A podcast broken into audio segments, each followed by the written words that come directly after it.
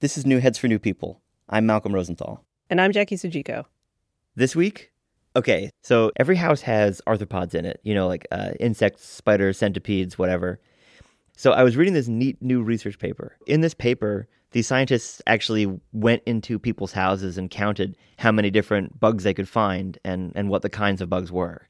And it made me think of you and the podcast because it's it's kind of the story of like science in an unconventional setting. Like like when people think of biology research, they think of scientists in a lab or in like a tropical jungle, but not in their own houses.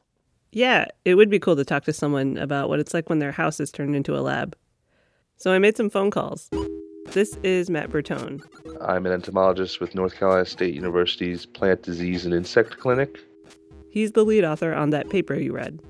He told me about how they did the study what we did was we went into each home and we would strap on knee pads, had some forceps, vials of alcohol, uh, flashlights, and uh, basically we each took a vial, labeled it for the room we were going in, and uh, searched up and down on all the surfaces everywhere for any type of arthropod we could find, dead or alive.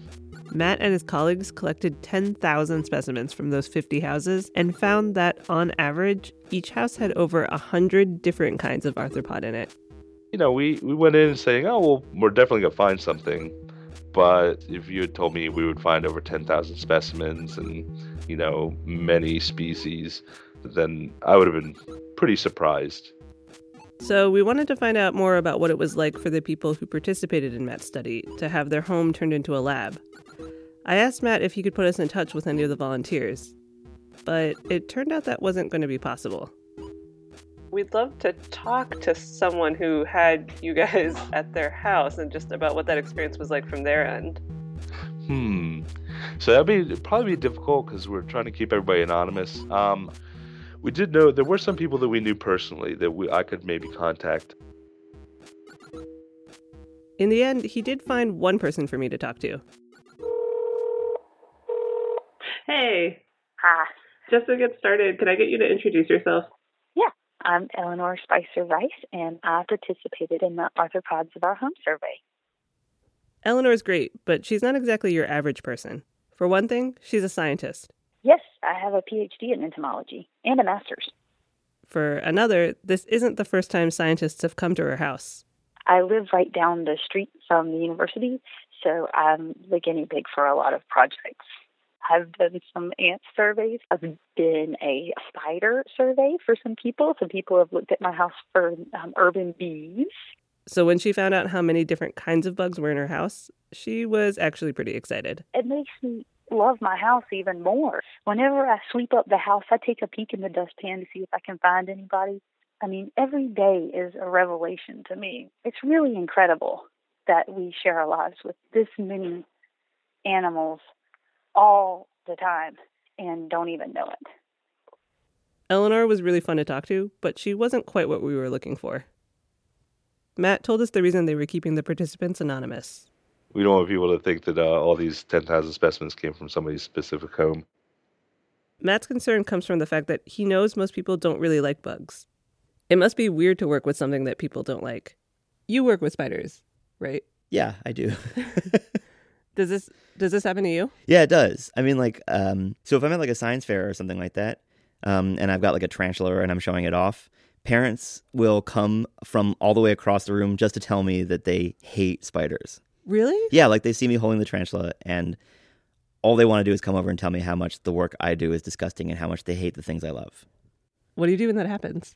I don't really know what to do when that happens. I mean, I um, I tell them they're wrong, which doesn't really work. Like I've yeah, no, I don't think people like being told they're wrong. No, like I've I've definitely gone to like, oh, spiders are great, and that that, that gets you nowhere. Do they like roll their eyes? No, they go, no, they're not.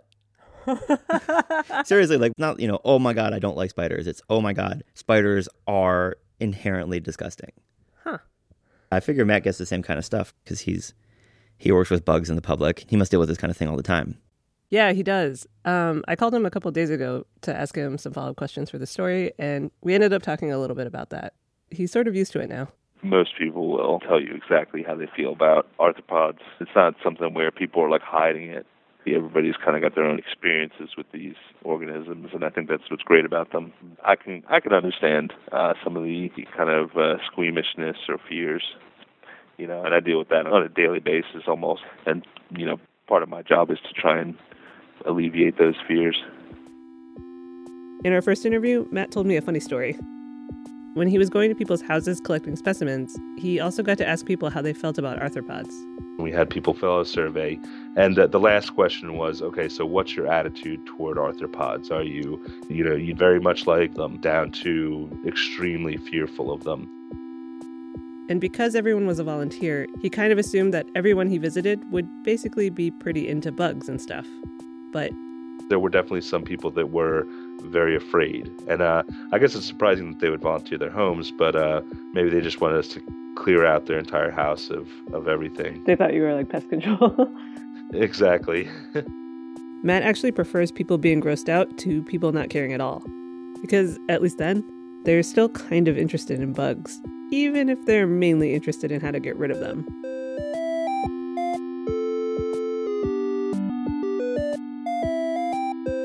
New Heads for New People is produced by me, Malcolm Rosenthal. And me, Jackie Sujiko. The editing and episode art is also by me, and Malcolm composed all the music. We have show notes for this episode on our website, newheadsfornewpeople.com. If you like the show, please rate, review, and subscribe to us on iTunes or wherever you get your podcasts. We'll be back in two weeks. Thanks for listening.